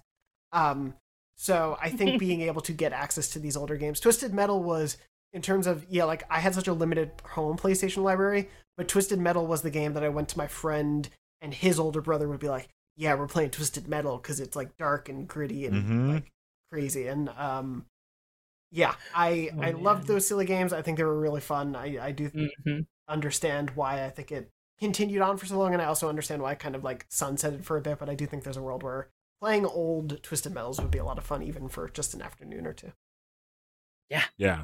Tekken Tekken would also be really really cool. Tekken 3 is kind of like Tekken 3 was like kind of the first one that plays like a modern day Tekken. I've never played Tekken 1, but Tekken 2 is kind of a, a, a kind of a different style like that's still in the era where like the characters jumped like 30 feet into the air and like you know it was it was a lot different tekken 3 i think if you play modern tekkens you could go back and play tekken 3 and like it would make sense a lot of the a lot of the moves and stuff and, and the style of the gameplay originated in tekken 3 and then went on to be very very like successful with like tekken tag on on ps2 and stuff like that and, and the rest is history Yeah. um but tekken 1 and 2 would be i think interesting for people to go back and play Yeah. Mhm. Um, so that that is a like brief, but hopefully a, a little bit of a, of a good example of what, what we would like to see come. Obviously, there are a ton of games we couldn't get to, didn't have the time for, but uh, hopefully, hopefully we see some of these games. I think if we even get one of them, it will be nice. Um, but we'll we'll have more to talk about in the weeks to come. So if you want to send in your list of PS2, PS3, PSP, uh, PS4, and PS5, we may get to, but of course we talk about those games a lot here. But uh, from those older consoles in particular and handheld, please write in to beyond at ign.com with the subject line PS Plus wish list, and we'll include some on the show each week. Uh, moving on from there, though, before we get to some just quick news hits to go, uh, actually going to throw to obviously we're talking about a lot of older games, but a new game coming to PlayStation this week is Nobody Saves the World, which is from Drinkbox Studios, who, if you're a longtime PlayStation fan, you probably know from in particular the Guacamelee series, and if you had a, Mhm. I think Vita, Severed, Severed was really good, and I love Severed. Um, but obviously the Guacamelee games. Uh, Nobody Saves the World is their latest game. It's coming out this week for PS4 and PS5. Uh, it came out earlier on Xbox and PC this year. Uh, you can get both versions uh, at once. So, you know, if you buy it for PS4, you can play it later on PS5. I really, really enjoyed this game when it came out, and I'm excited to jump back into it. But if you're brand new to it, I actually spoke with two of the members of Drinkbox about uh, Nobody Saves the World, sort of a crash course in what it is, what you can expect expect from it, how it kind of follows in the Drinkbox lineage. And so I'm going to throw to the wildly handsome Jonathan Dornbush for that interview. Thank you, Jonathan, as always, for those amazing pitches to myself. I'm sure it was eloquent, smart, funny, and not at all confused by the conversation happening before it. Uh, but I'm happy to be here again, also in the middle of this episode, to be talking about a game I'm very, very excited is coming to PlayStation. It's one of my favorites of the year so far, and it's coming to PlayStation just this week. April 14th on PlayStation 4 and PlayStation 5, and that is Drinkbox Studios. Nobody Saves the World. Uh, it is a wonderful action RPG that we're going to get into, and I'm really excited to talk about it because I'm joined by two of the developers from Drinkbox. Uh, Grant, Graham Smith, thank you. I'm so excited I can barely say names. And Ian Campbell, thank you both so much for being here. Thank you, Jonathan, and beyond. Beyond. Glad to be here. Beyond. Well, uh, Red, I'm, we'll deal with our, our mic spikes. It'll be fine. Uh, but it's it's so wonderful to be able to talk to you both again about this game. I know we talked a little bit before your launch earlier this year. Uh, of course, for those who don't know, Nobody Saves the World launched into uh, Xbox and PC earlier this year, I believe in January, and now it's coming to PlayStation, PS4, and PS5 April 14th this week. Just just today or the day after, depending on when you're listening or watching this. Uh, it's a really really fun game that I'm really excited to talk about. Uh, of course, for those who don't know, if you if you purchase the game, it, you'll get both the PS4 and PS5 versions. It's also coming to Switch the same day as well, and across all platforms. Whether you've played it before or just jumping into it on PlayStation, uh, the game has previously had online co-op and it. It's also going to have a new update that will have local co-op that'll be available on PlayStation for players as well. Um, and I'm really excited to talk about that functionality and those features of things. But to just start it off, and and Graham or Ian, whoever wants to take this one, just for those who may not know of the game at all, what what sort of the top level pitch that that Drinkbox gives for Nobody Saves the World? Go for it, Ian. Oh man, it's been a little while since I went through the elevator pitch. Uh, okay, it's like a twist on the action RPG where we're trying to make things as varied as possible. Where like you're constantly getting access to like new forms that you can take on. You can become like a rat or a horse or a bodybuilder, um, and they all come with their own different like play styles and moves. Uh, so you know they, they all play as distinctly as possible. And the, the coolest part, in my opinion, is that you can like take abilities from any class and put them on any other class. So you can have like a horse breathing dragon fire or a guard who chomps people like a rat, you know?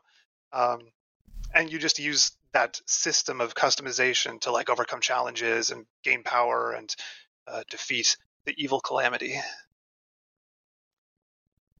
It's uh, I, a really wonderful setup that I've I've loved talking to you both about before, and just talking to people in general when they ask about the game because it's like I people will ask and it's like, oh yeah, you can be a rat, but with the qualities of a, a birthday party magician, and then you can take like the the moves of another ability, like you said, a horse you can throw in there, and so many other fun, varied things.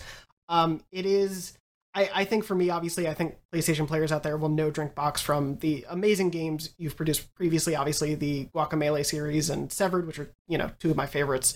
Uh, personally, that that you all have produced. This one's really exciting because it is. I, I think it retains so much of the charm and wit and um, humor, but also really enjoyable world building that that the studio it kind of does so well. I was almost going to say perfects, but I don't want to you know put you on too high a pedestal at the beginning of the interview and feel like you have to say everything perfect. So I'm just going to say I love everything that the studio's done before. What were some of the the changes and differences in in uh, adapting to this genre of an action RPG um, versus you know coming off of especially Guacamelee 2 as a a side scrolling platformer sort of game?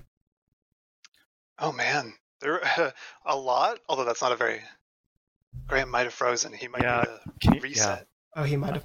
I don't. Can you hear me? We can hear Yep. you. Yeah, Yeah. I'm gonna. Okay. Cool.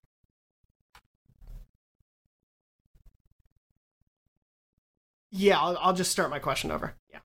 know what's going on here. No, no, no need to apologize. Yeah, if you see it happen, just refresh. We can always cover it later with B-roll if there's like a, a Mm. moment or two where it flashes. Okay, sounds Um, good. I'm really excited to talk uh, deeper about Nobody Saves the World, especially for people who don't know it. But one of one of my favorite things about Drinkbox is I think both the the willingness to jump between different genres and and different uh, ideas, but always sort of capture this really really great uh, humor and charm and wit and world building that the studio is so great at. Uh, I, I feel like that's definitely here in spades with Nobody Saves the World, but I was curious of like the jump to an action RPG genre, especially after, say, Guacamelee 2 as a side scroller. What were some of the challenges or what were, you know, the interests in, in diving into the genre in, in particular? Uh, yeah, our our process for like developing or choosing our, the new games that we're going to work on is, uh, I think it's probably pretty unique uh, in the industry. Like basically, we open up the pitching process to the entire team, and everyone is allowed to pitch ideas, and uh, uh, then we it's it's semi I would say semi democratic the way that we select from the pitches. Like we basically we go around in a circle and we everyone pitches multiple game ideas and gets feedback and just and repitches. And then there's like a round of voting where we the best ideas will kind of go up to the top and then we we often mix and match between the different ideas that were pitched to try and you know Frankenstein a game together. And that's how we made Guacamelee. And it, it's uh, maybe not as much of pulling different ideas. There was a pitch that was pretty close to uh, what we ended up making for uh, for this game. Um, but the reason I think that the team was interested in it is because we we like to challenge ourselves. We don't like to work on like I think the idea of working on another platformer after coming off Guacamelee 2 was just something no one on the team really wanted to do. It's like okay, we've done platformers, we pushed Guacamelee universe as, as far as we're going to push it for now. You know, let's let's do something completely different. And we kind of did the same thing after Guacamelee 1 when we made Severed uh, really just wanted to do something completely different again. Um, and so, you know, there's there's advantages and disadvantages to that because you know we we have our own game engine, and our game engine is not well suited to a top-down game uh, with you know randomized dungeons and top-down combat, and like so like we had to you know a lot of a lot of new systems had to be put in place, which is one of the reasons why this game took us like almost three years to build because we had a lot of new tech that we had to bring in there. Uh, not to mention online multiplayer, which is something we've never done before as well. That uh, introduced a lot of uh, a lot of difficulties to the development process and the QA process uh, uh, as well. But I think it was a lot of fun, and now that we have it in our engine, it's going to be something we can support for all our games going forward. Um, but yeah, I think like just trying to trying to do something completely different, um, not only for the studio, but trying to you know trying to do new things that you know you don't that other games haven't really done before, like the mixing and matching of abilities. Um, that was a big component of this game. Um, like when we when we started thinking about doing a dungeon crawler, initially I think we were uh, we wanted to do something that had like a lot of different what character classes um, mm-hmm. so that the the gameplay variety could be really high and um, because one of the things that our team kind of doesn't like about dungeon crawlers uh, is the, the, repetitive nature of them. So we wanted the, what the player was doing to be constantly changing all the time. Um, so we had to, you know, we had to develop a system for like how that unlocks, and then uh, we spent a lot of time on the design side trying to figure out how to push players like out of their comfort zone because we didn't want players to just find something that they like and stick with it. Uh, so something that might be overpowered in this situation, if you bring it to another dungeon, it shouldn't work at all because of the enemies that are there or the you know the types of damage that you need to use to hurt the enemies there. Um, so yeah, we spent a lot of time iterating on like how to push the player. Um, outside of their comfort zone. And I think a lot of people like that. Some other people, they were a little bit annoyed that they couldn't just stick with one thing um, and just play through the game like you would with like a game like Diablo. Uh, but that's really not what we were trying to make. Yeah. And if I can speak to like one or two of the other challenges, it's just like things you might not even expect, like going from a platformer to a top-down action RPG. It's like even the dimensions of the characters has to be considered differently. Like like in Guac, a lot of the characters are like thin and tall, but if you're looking at people from top down, that would mean they're constantly like flipping uh, orientations in a very unpleasant way. You're like, okay, they got to be more sort of like uniformly uh, sized, or like the uh, the calculation for like the level curve and how that affects stats. It's like if you've never done that before, when you start, you're like, where do I even start? But it, they're all fun challenges.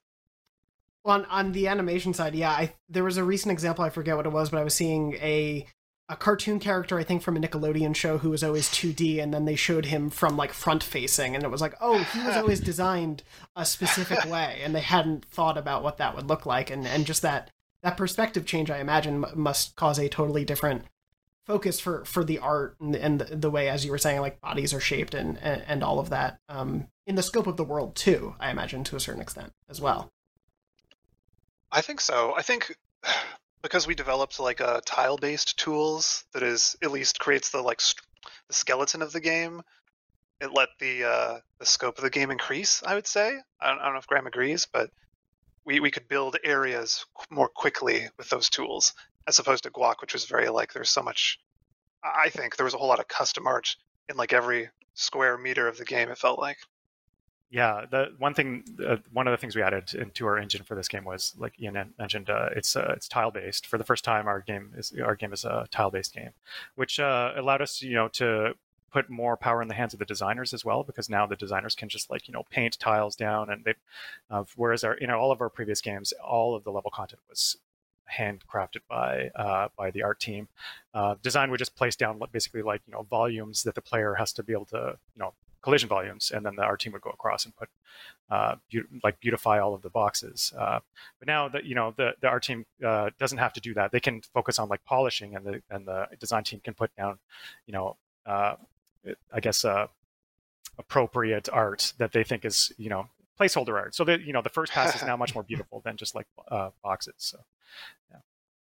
It, I, I imagine it would give you also like a really good idea of what things will look like as a whole earlier on in the process. Um, I I am curious on that note. Did that did that also maybe it's a chicken and egg scenario, but like did that kind of go hand in hand in helping with uh as you had mentioned, Nobody Saves the World has randomized dungeons. The the overworld is the overworld, but as you go into these dungeons, uh, they'll play differently each time you go through them. And and did that tile based design also help with being able to structure out those, or, or is that sort of a separate thing? I'm just kind of equating.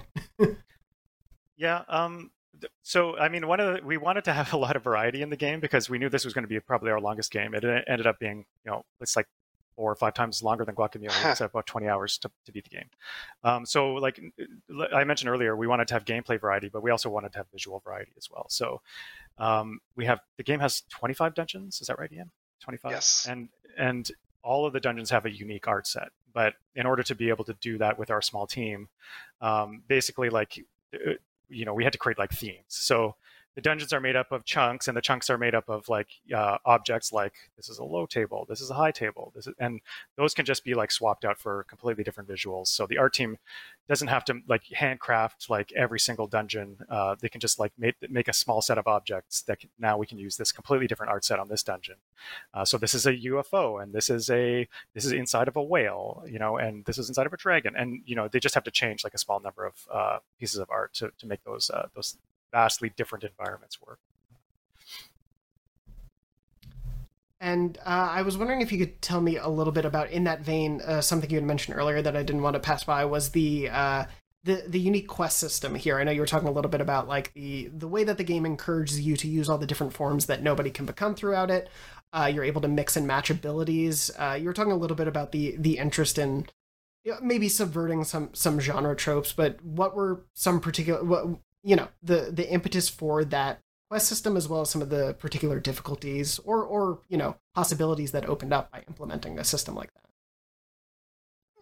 There was sort of chicken and eggy. I mean okay some of the inspirations i remember being tossed around were like jetpack joyride where it's like they have those similar little you know um, goals for you to achieve even yeah. in like one minute five minutes and it just feels so good that even if you have the worst run in your life like oh if you pick if you got five coins like you did something um and just like the the mental pleasure of like juggling like a short term goal and a medium term goal and a long term goal like that's part of what the quests were like initially proposed to do um but then as we were making the game and you have all these like like 15 or more forms and all the different abilities they have. It's like it, it can be so overwhelming to try and learn all of them. Um, so the quest system also became like a cool teaching tool where you can like poke the player to both teach them just the basics or to like make them ask questions of like oh what, what moves could work well together and kind of push them in the direction of like solving some of those like some of the more difficult challenges in the game yeah, I don't think we mentioned it yet, but uh, this is an RPG, but it, at the same time, we don't have like the concept of experience. Like you don't get just by killing an enemy, you don't get like experience points that's going to help you level up. You have to you have to actually play the game um, uh, with an intent to complete quests because all of your experience comes from completing quests. So um, so you're always constantly looking at the quests that are available to you, and every form in the game has its own set of quests. Um, and there's also some like global quests where you're like helping the you know the townspeople they have a problem you're trying to and there's like a thieves guild and they want to help you they want you to help them steal things and you know so you're doing those adventure quests as well. Um, but but when you're when when just looking at the form quests whenever you unlock a new form and you switch to it uh, it's very limited what that form can do. Uh, so like a lot of forms they just start with a single ability. Like when you want the first form you get is a rat and all the rat can do is is bite things. So immediately you're given a quest to bite things. So you know, uh, but that's a very standard quest. There's there's much more odd forms like we have a ghost and the ghost's ability is uh, it's called boo and when you cast boo a circle appears around the bo- a ghost that is like an aoe damage circle and if you can keep enemies inside of that circle for long enough they get scared and start front, run, running away from you so there's like quests to you know fear enemies using boo. And so basically we're using like like ian said we're using the quests initially to like um, push people to, to learn how to use the form because it's not immediately obvious how to use the form when you first unlock it and every form is really different from every previous form that you've had. So uh, so initially and, and so by doing quests uh, you rank up your form if you do those for, the form's quests. And then by ranking up your form you unlock new abilities for the form. So every time a new ability is unlocked new quests appear that teach you how to use that ability and once you've unlocked all the abilities for a form we start to give you quests for that form that have to be done using the abilities from other forms. And sometimes those are very specific, uh, but sometimes they're also pretty vague, like used ranged abilities to kill enemies as the ghost. So you have to take the arrow, like an arrow ability, or like a, a goo spitting ability from the slug, or like there's a lot of different options. You just pull it onto your ghost, and then you. Uh, so it teaches it teaches the player how to do customization with that form and like interesting combos with that form, things that people might not necessarily think of think to do on their own. Um, and so yeah, we're constantly trying to you know push the player to try different things with with their forms through the quest system. Um, and then at the same time, whenever the player approaches the dungeon, the dungeons have uh, a bunch of uh, restrictions on them as well. Like when you approach a dungeon, it'll tell you enemies in this dungeon have a certain type of shield that can only be broken with sharp damage, for example. So that means with the form that you're bringing into the dungeon, not only are you going to be trying to focus on like trying to complete the quest for that form so that you can continue to rank up that form you also need to take into account oh i need some some kind of uh, ability that does sharp damage so that i'll be able to damage the enemies inside of this dungeon. Or s- some dungeons also have modifiers where it's like uh, you know melee damage is going to be times three. So you're like okay well i know enemies are going to do three times as much melee damage to me. I want to be able to do that too so maybe i'll put a melee ability onto my form. so, like I said, constantly trying to make the player think about like like with intent how, what kind of build do we want to craft before we enter this dungeon? And uh, and then they go in you know you construct something you go inside uh, and you die and you and you respawn back out front the dungeon regenerates um, but you're like okay what was wrong with that build? Okay i'm going to take this off and put this other ability on and try that now. Um, and that's the kind of gameplay that we're going for. Like it's we're not expecting the player to die too many times or to have too many attempts with each dungeon but we really want the player to think about uh, like like actively think about what abilities and which forms they want to use in order to progress like yeah you know progress through their quests and complete the dungeons. Um, yeah. That's the main gameplay loop that we have for the game. And and in terms of those dungeons for for those who don't know the game as well as you were mentioning if you die in them you'll be back at the beginning. There's also a save point before the sort of like final encounters in the dungeons as well. Hmm. yeah if you can get to the boss you don't have to play the whole dungeon again. Yeah. Uh, and and then you can just mess with your forms for that particular fight, and that works well. Um, I I love you know the way you were describing it, not just for the forms and the the switching and, and combining there, but also to to switch up your focus for uh, particular dungeon by dungeon efforts. It feels like just the ultimate like D and D multi class to the nth degree of just layering different abilities and things together and, and, and trying to combine. It's such a I, I think in practice such a fun um, experience to to not just learn through okay this build didn't work, but just finding also what you do gravitate toward and, and finding ways to combine those things um, in in really interesting ways and, and a way that you've also further complexified is not a word, but it's the thing that came out of my mouth. Uh, that is with uh, co-op, and and obviously there there was online co-op, and and now there will be local co-op as well.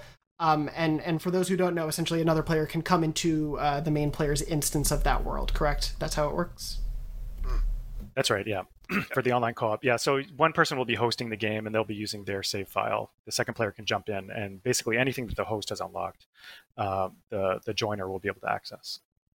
And, I'm I'm curious if you could just talk a little bit about um, one, I, I do want to mention local co-op, of course, and jump in there. But two, I, I first want to start off of just the interest of uh, how much did uh, co-op affect sort of balancing of forms and, and abilities and all of that? Because I imagine that just you know it instantly doubles what you can do in any given encounter.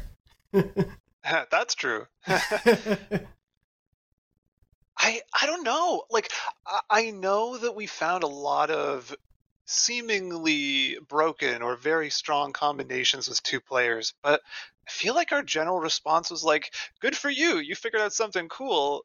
And like, you know, maybe we paired back the most ridiculous one, like you can just hit everyone on screen like a hundred times in a second and then explode them all. It's like, okay, well, we had to fix that. But like mostly, I think the instinct was to just be like, if you can figure out a really cool combination, then go, good for you. yeah, uh, that, and it's important also to, to note that that combination probably won't work everywhere. Like you have to mm-hmm. still like try different things in different dungeons because uh, because just even like the enemy types, like if you start to rely too heavily, for example, on familiars, because you know the, there's some abilities like you can summon as many rabbits as your mana allows, or you can create zombies. But then there's like a lot of dungeons will have an enemy in there that will just take your familiars. They'll steal your familiars and turn them into you know enemies. So you can't just always rely on the same strategy uh, in either single player or in co-op. Uh, you always have to be like uh, you know trying new things or like swapping out abilities to deal with new challenges that uh, work against your current abilities. Yeah, and the quests that were mentioned before too help with that. Like sometimes the game is like, this is going to be a really hard challenge, no restrictions, just like be your baddest self and blow it up. But I mean, a lot of the times you have to do your quests, so you're not going to like unlock new forms. You're not going to progress in the game. So even if you find a really ridiculous combination, it's like at some point you're going to hit a wall. You gotta you gotta explore the game more. Yeah, it's um the I th- I think the freedom and the, the variety that that sort of uh, those systems allow for uh, creates also just a nice um I, I think as you both mentioned a, a ramp throughout the game where you're constantly discovering new things and and trying out new things where it's you know the few things that you discover with a form or two at the beginning of the game, you're going to be doing very different stuff uh, just a few hours from then, if not, you know, even further and further on. Um, I, I did want to though mention, of course, the you know the addition of local co-op and everything. Was that something that the team wanted to always have in the game and, and just wasn't able to with the initial launch, or was that something that was sort of a response to a you know fan interest after after the original launch? How did that come into play? Yeah, we we always wanted to have local co-op in the game, and we knew that people were going to complain that the initial game didn't have it. We knew that because um, you know our previous games had local co-op. Guacamelee had local co-op, um, but we we only had so many resources and we did we committed pretty early on in the project to do online co-op and uh, so in order to just be able to ship the game like within a reasonable time because it, it's also one of our longest projects we've ever worked on so we really wanted to get it, get it out there and that's one of the things that had to wait a little bit longer to to get it implemented and tested properly. As a as as someone who played through all of Guacamelee to both solo and then co-op again with my girlfriend and was frequently shown up uh, in the platforming uh, hardest sections by her. I'm, I'm, excited to see how she's going to outclass me with her, you know, when she jumps in with forms somehow here. Um, but it, it's a really exciting, uh, you know, opportunity for people because I, th- I think the game is so fun, even if you're just playing on your own, but with a partner, it can be such a blast as well. Um, obviously coming to PlayStation, as we mentioned earlier, you'll get the PS4 and PS5 versions together. Did the team have, obviously, I know it's coming to multiple platforms at this time and the update as well. Did the team mess around with the haptics or the adaptive triggers at all when it comes to uh, PS5 support? Um, or is that just something that, you know, looking ahead to the future, maybe? Yeah, we didn't do too too much with the with the haptics or the triggers um, because I, I don't know. We also want to try and keep the experience relatively similar across platforms. Yeah. Um, but I do really like the haptics stuff on on PlayStation Five. It's really really cool. Um, but I, I, mean, we did some brainstorming, but we didn't actually push into that stuff uh, too deeply. I think the most thing we're doing with um, the the PlayStation controllers, we do some like light flashing stuff with the with the lights, but uh, we didn't really go yes. too far beyond that. Of course, makes sense. Um, I think with all of that said, I do uh, before we wrap up because we're running a little short on time. I did, of course, want to ask um, either both from you, what have been, I think, have you been able to see sort of the most loved or the most used forms from the audience? You know, for people jumping in, is there very clear like winners that have pulled ahead? All oh no, I would say no. I okay. I looked and all I see consistently is people being like, "Oh, this this form's like," well, they'll either be like, "Wow, this is great," or "This form stinks," and then like a little later on, they'll be like, "Oh wait, I realize this form's great," and then they like, you know, that's like the consistent thing. Mhm. Um, Yeah, Yeah, I've heard I've heard people do the same thing. What I mentioned the the ghost earlier, and a lot of people when they first try the ghost, they're like, "This is garbage." But then once you start to learn the cool customizations, it's like, "Whoa, this is like one of the best forms." Um, I've also heard people consistently say that they they like uh, the mermaid, or at least the visual design of the mermaid, where it's like one of those, you know, scary mermaids, not beautiful mermaids. Um, it's kind of fun when you unlock it. Um, and the horse is a pretty big favorite because Yeah. of because of its speed, but also just it's it's a little bit of a quirky mechanic. Uh, but the horse, the horse's main ability is that it kicks, but it kicks backwards. So uh, you have to run up to an enemy and turn around and then kick it, uh, or you can like lock your direction and constantly running backwards through the levels to, so you can kick things that are behind you, but actually like in the direction you're trying to go. Um, and that's kind of fun. that feels like a perfect speed running tactic, I assume. Um, also, intentional or not, uh, the horse's main ability is absolutely the best phrase I think any anyone has said today so far. um, but with with that all said, as I mentioned at the top, um, I you know I I've loved Drinkbox's games since I think the Gua- Guacamelee one was the first one that I played, and, and then went back for Mutant Blobs, and, and have continued to play every game since. And, and I love what the studio does. I love what you all did with Nobody Saves the World, and it's it's such a treat to play. And I'm so glad PlayStation players and Switch players are going to be able to jump into it uh, just this week. Um, so. Ian and Graham, thank you both so much for taking the time to speak with me about this, to uh, dip into Nobody Saves the World a little bit more, and I, I hope everyone out there gets to gets to enjoy it this week. Thanks, Jonathan. yeah, thanks a lot. It's a lot of fun. Of course, and now I'll throw back to myself with another great comeback return that I'm sure I'll have that I'll think of in a few days. Back to you, Jonathan. Great interview, man. That was awesome. Thank you so much. We did sit here in real time and listen to the whole thing. I good. do. I'm I excited. to can't. I cannot believe that you guys talked for four and a half hours. But It was amazing. Yeah, we could have just played the game in that time. And you guys used like like you showed us the, the cards that you guys did to the camera and they had like wingdings font. It was amazing. Yes. Yeah, we. I mean, it was all scripted as well, which was incredible. We, yeah, we Yeah. scripted all four and a half hours. It. uh Yeah, it was. It was also very vulgar, and I apologize for that. Why did you guys do it in the back of an abandoned Kmart though? Like I feel like there there was probably a better place to do that interview. Do you not also own an abandoned Kmart? I thought that we all just got those during the pandemic. like everyone was awarded an abandoned Yeah. Kmart. That- Here's that your was- studio space. Yeah, exactly. I mean, it, it would be an incredible studio space. Don't get me wrong. But uh, Kmart. Uh, no, I I purchased the KB toys actually. Um, oh, cool, cool. Man, all I got was a Sbarro. Oh, that's awesome. Exciting. That's- oh my gosh. Now I'm just thinking of The Office when he's like, I'm in New York City. I'm going to get a New York slice. It's he goes a- to Sbarro's. it is it is such a good joke. Um, moving on from there, though, to uh, talk about some just quick news. Briefly wanted to mention, of course, uh, if if this news had maybe broke the day before, it probably would have been 40 minutes of me screaming at the top of my lungs about this. Uh, but I've now talked about it a lot, and we're you know o- almost a week out, so you've probably heard about it. But uh, you know, maybe shocking based on the turnaround time, but Kingdom Hearts 4 has officially been announced. Uh, you know, rather than Yeah. maybe a decade of in between games announced, we already got Kingdom Hearts 4 confirmed. Granted, we don't have a release date for it. Uh, we don't even have platforms for it. I assume it's coming to PlayStation.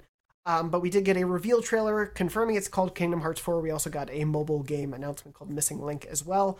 Uh, but so this is canonically the fourth game, in, you know, numbered. It is the 16th Kingdom Hearts I was going to say, I'm pretty, So, yeah. uh, the you know. 16th Kingdom Hearts. Yes, but the the fourth numbered, which I think you know shows that they are. The, the trailer shows that this is also the beginning of a new arc, the Lost Master arc. So I think they wanted to start it with a proper, like, big, bombastic sort of the um, set the expectations for what scale of a game this is going to be in the franchise to start this new era of Kingdom Hearts. Uh, the trailer, you know, just briefly showed Sora, the main character, in a Mhm. realistic looking world that is not Shibuya, despite all the Shibuya buildings that are there. Uh, it's a city known as Quadratum, which I believe roughly translated from Latin means square, is, is what I've heard, which, you know, is perfect for Square Enix. Um, we see him waking up in here. He's not sure what's been happening. There, there's obviously threads from Kingdom Hearts 3 and its DLC and things that tie into this. I'm not going to spoil all that. We'd also be here for three hours. Uh, but all of that's shown, but we do also get to see Donald and Goofy at the end in what seems to pretty apparently, in my mind, be a reference to Hades and Hercules. Uh, so yeah, there's still going to be you know classic Disney animated stuff in there, I think for sure. But the big thing people have glommed onto is there are a couple shots of a forest that you see for a little bit, and right in the corner of one shot for like 0.5 seconds, there's what looks like an ATST foot. So we're all assuming Star Mhm. Wars is going to be in there. Otherwise, it's a weird. Look. Also, there's you know redwood trees, which is obviously what they used for the Forest Moon of Endor and whatnot uh, Yep. when they filmed in California. So we're probably going to get a lightsaber keyblade. And yes, thank you, uh, Red, for pointing out is. the B-roll right in Mm. the top right hand corner. I don't know how I can point, but basically there across the screen for me, there's a there's sort of a metallic looking plate circle circular thing Mhm. um, that people assume means Star Wars, and that wouldn't be too shocking because it's definitely been asked for like crazy. Um, but yeah, I'm very excited. I after this excitement, I'm basically going to be like, you know, when they show it again, that's when I'll get excited again because uh, I'm not expecting this game in the next year or two. Um, no. So No. yeah, Yeah. I saw I saw a few tweets and people are like, "What are you talking about? There's already gameplay." I'm like, "That's fake HUDs." Like it's, that it's a HUD vertical just- slice. Yeah, yeah, It's it's it's literally like slice. that's probably as much gameplay as exists right now. Like they it's not a new thing and it's not a bad thing either, but it's not a new thing for them to show gameplay and throw, you know, HUD on there just to you know kind of make it seem like it's actually real like but like is somebody actually sitting there playing on a on a PlayStation? No. Probably not.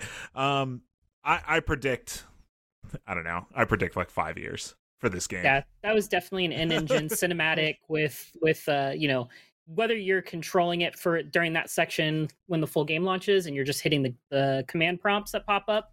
Like that's that's the most it's going to be. You're not running and jumping and sliding around the pole. That, that's not you.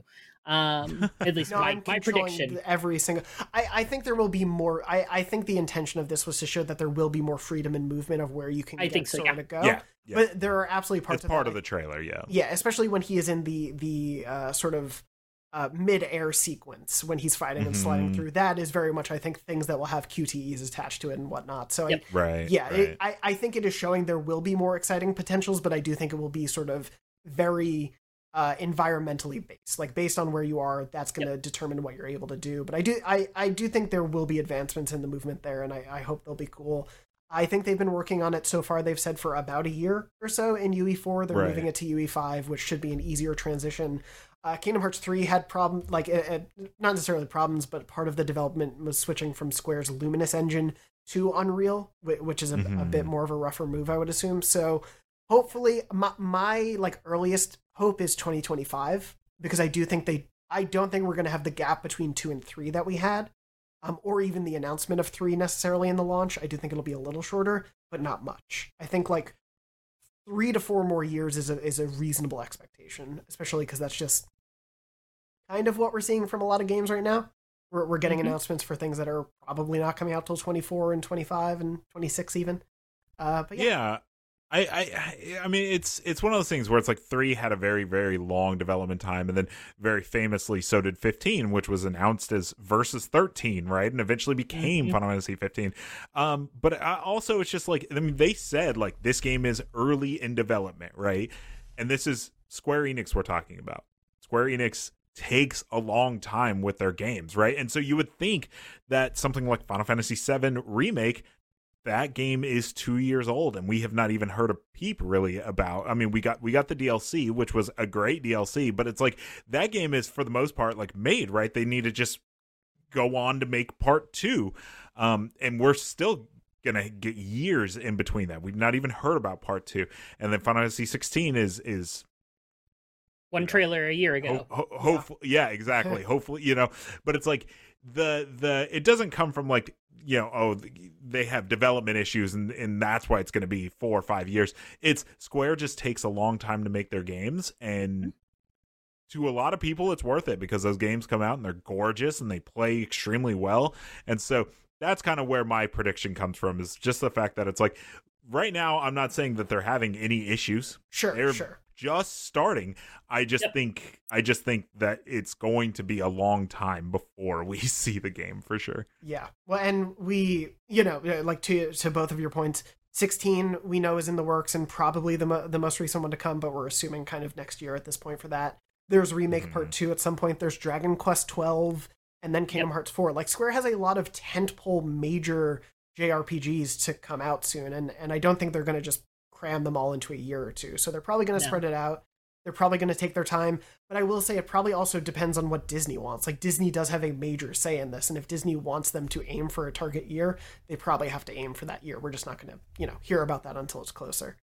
Yeah, I Yeah. saw someone tweet about that. And it, it, it's, it's actually an interesting point. Is Kingdom Hearts really does kind of get stuck in this like, okay, we're gonna storyboard Kingdom Hearts four right now, right? So like, what's big? And and so they kind of like, like by the time Kingdom Hearts three came out, like Tangled was and Frozen were years old at that point, right? Mhm. And it's like, luckily Disney does have this way of like keeping their things kind of relevant, especially with like Disneyland. They'll make rides and stuff like that, and so, but it's it's really tough, like when they they go off of like franchises that exist now. By the time the game comes out, you're like, oh, that movie came out three, four, five years ago, and it's Yep. like, well, you know, that's that's they, that's when they had to storyboard the game and make the game, you know. And so it does make me wonder what you're saying, Jonathan. Is like, yeah, like Disney may be like, hey, yeah, you can use this, but we don't want to see it in seven years. We want to see it at least in a reasonable amount of time. yeah, th- I mean that's why dipping into the back catalog also makes so much sense. Like if it is Star Mhm. Wars and it is Endor, that's presumably Return of the Jedi, which is admittedly kind of a random choice, I guess, for this. But you do get the Ewoks in there, which I guess would be fun with Donald and an Ewok interacting. Um, but you know, you can dip into that stuff. If you dip into the older Disney movies, there's a little bit more of a timeless quality to it than yeah. If you're trying to hit like, you know, even something like Frozen. Obviously, Frozen Two was coming out out around the same time Mhm. but it's very much based on Frozen 1. And so here, like I've been joking with a lot of people, they made time to do the entirety of Let It Go in Kingdom Hearts 3. Are they going to put We Don't Talk About Bruno in Kingdom Hearts 4 because that song is Right. like even bigger? Um, but will there be an Encanto 2 at the time? Who knows? So yeah, it, it, Mhm. there's a lot of different factors at work that I think will lead to what we see with Kingdom Hearts. And, and it creates this very interesting Frankenstein of ideas and, and different influences and things as a result. But yeah, we probably are not going to find out much more uh, anytime soon. Uh, moving on from there, just to quickly mention, um, for those who didn't hear, uh, this broke just this morning as we were recording. Uh, the PS5 port of The Witcher uh, 3 has been delayed. Uh, essentially, CD Projekt Red said they are taking development of it internally uh, in and, the, and they're moving forward with it internal. So they've indefinitely delayed it. Essentially, it was going to be Q2 at some point in this quarter that we're currently in, but we don't know now when it'll come. So unfortunately, uh, for my girlfriend, who was very excited to finally play The Witcher 3 on the PS5 port, myself included, we'll have to wait a little bit longer, unfortunately. yeah, that was Saber Interactive, right? I think as far as we know, they they handled the PS Mhm. the the excuse me the Switch port, but yeah, I don't know. Oh, okay. I don't know if they Yeah. ever officially said, but CD Projekt is very busy, right? Like just just a few days ago, um, uh, Pavel Sasko, friend of the show, he uh, I'm just gonna say that because I talked to him this one time, and uh, he- but he, you know, he said that they are very very much still hard at work on on uh, Cyberpunk 2077, and that they are still very hard at work on the expansions. And then, as we know, Witcher 4 is now, or you know, the uh, the new Witcher is now in development uh, using Unreal 5. So like, it's for them to take that port internal. Yeah, it's definitely you know I don't see how they have the bandwidth to work on that. So um, not surprised at all. yeah, we'll we'll have to see when it comes eventually. But yeah, I think I'm seeing some reports that people are saying Saber, but I can't find the original information on that. Nonetheless, yeah, it's been taken Mhm. in house, and and that team is very or that studio is very busy. So we'll yeah we'll see what happens there. Uh, and then last but not least, this was another interesting news story that popped up this morning. Um, but often we see headlines about how PlayStation Plus or Game Pass has been, you know, great for a team to get their game out to a lot of people. Uh, the Oddworld Soulstorm uh, dev uh, and the founder of Oddworld, uh, Lorne Lanning, called the uh, PS Plus launch devastating for Mhm. the game. Uh, in a quote that comes from a recent uh, Xbox expansion podcast uh, reported by Video Game Chronicle, Lanning said there was nothing malicious about the deal on Sony's end, but circumstances made it, quote, a double edged sword. Uh, Soulstorm was free, obviously, April 2021. and Lanning explained that um, Oddworld and its partner devs were already struggling when they were approached by Sony to do this PlayStation Plus launch. Uh, Lanning said, "quote We were hitting a number of legacy technical uh, debt issues and talent issues. Uh, so the dev needed more money to finish the game and didn't expect launch sales on PS5 to earn more than what Sony offered at the uh, Mhm. because specifically in January of that year, uh, there were not a ton of PS5s out there, uh, you know, especially with the shortage and everything.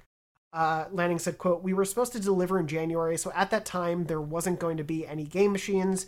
We were like, how many could we possibly sell? We needed the money to complete the project, and we thought we did a pretty good deal. In January, there's no way we'll sell more than this."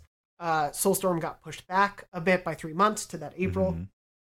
There were more PS5s in the wild, and so Lanning said that the four million downloads apparently that the game got were quote devastating. Quote because it slipped to April, we had the highest downloaded game on PS5. I assume via PS Plus. Uh, Mhm. appro- he says uh, I think it was approaching close to four million units or something like that for free because they were all subscriptions. So for us, it was devastating. Um, which is a really interesting. I don't think we've heard many devs say this. I do think it is worth noting, as our news story does, of course, that that wouldn't necessarily have translated to four million copies of Oddworld sold. Um, yeah, and, and we don't know definitely. we don't know the money of the deal, obviously, but yeah, Yeah. Yeah, I thought it was an interesting story because it's like it, it is a gamble, right? To take like, you know, hey, we're gonna offer every deal is different, and every time those deals happen, they must sign very, very big NDAs because you almost never hear like how much the dev got, right? But it's like I thought it was very interesting to to to for them for them specifically to take that gamble and then to have to see those numbers and be like oh we could have sold 4 million copies. Well actually that's probably not true because for you know i think i do what a lot of people do right? I i don't think mm-hmm. i've ever missed a month where i sign in and i claim all the free games and don't play almost any of them right? Like Yeah. obviously sometimes i do right? But like you know there's nothing wrong with owning uh, every digital game ever right? So i i do. I make it a point to go in and claim them all. I have 600 digital games on my playstation and it's like i've not played most of those. But um you know so is my going through and just claiming it count part of those numbers? Probably. But like is this a game i would have bought almost most definitely not because i downloaded it for free and still didn't play it. Um so it's it's interesting that they kind of like have that self-awareness to be like man it really sucks to see it being sold. I, april also a notoriously kind of slow month right? Um Mhm. so it's just it's interesting to see them kind of look at that and be like, ooh, you know, where when you look at something like Rocket League, like Rocket League is the biggest thing in the world now, and it was because of that PlayStation deal, right? Yeah. So it's interested to interesting to see those uh those you know everybody kind of uh reacting to it differently. Same with like Fall Guys, right? Got really big because it was free. So Yeah. everyone was playing it, you know. Jada, Yeah, I don't you? think. Yeah, I don't think Oddworld would have been one. I was never a big Oddworld fan growing up, like PS1, PS2 days. So like this definitely wasn't on my list to pick up.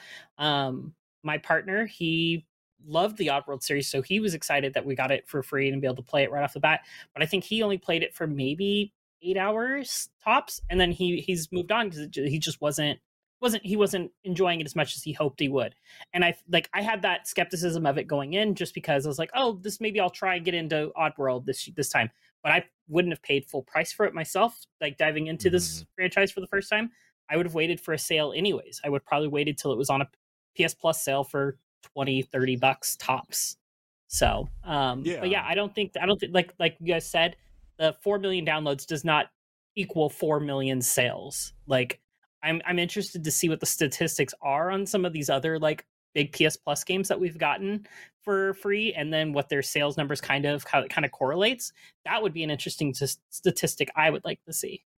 Yeah, So- I think it's fair for him to look at those num the numbers and and be devastated. I think that's totally fine. Totally for to fair, and be like, hundred percent. man, Oh, yeah. what could have been? But I Mhm. also appreciate the foresight of you know the the self awareness of like, well, those numbers are are because they got it for free.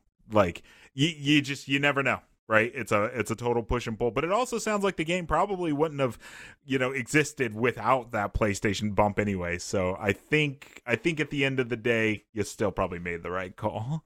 yeah, it's it's an interesting one, and, and to your point of the games that have succeeded, I think especially it'll be interesting once PlayStation Plus has a more comparable, like a, a, bigger library, because we do hear from some devs about like, oh, Game Pass was very helpful for our game.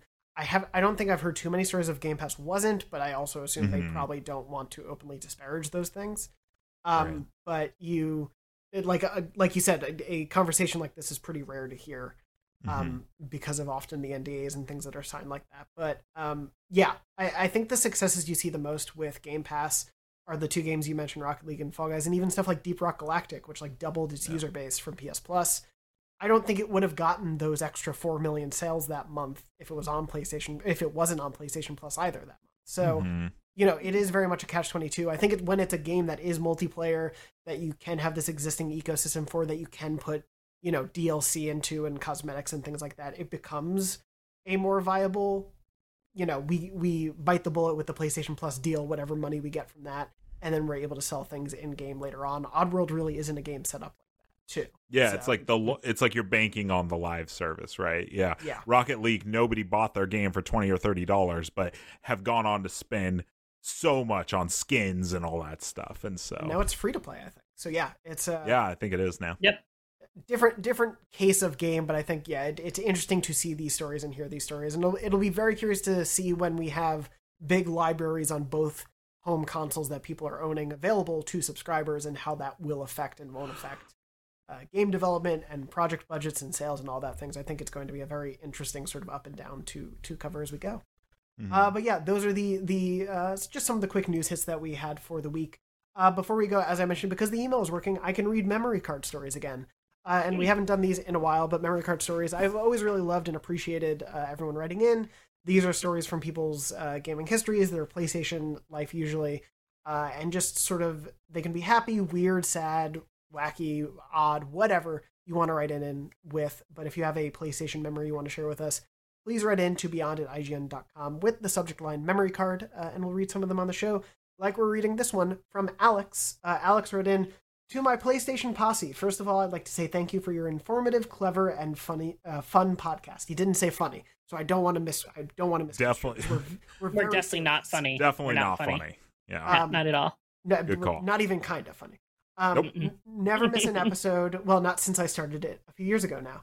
Uh, when talking about memory cards, uh, only one comes to mind and thought I'd send it in.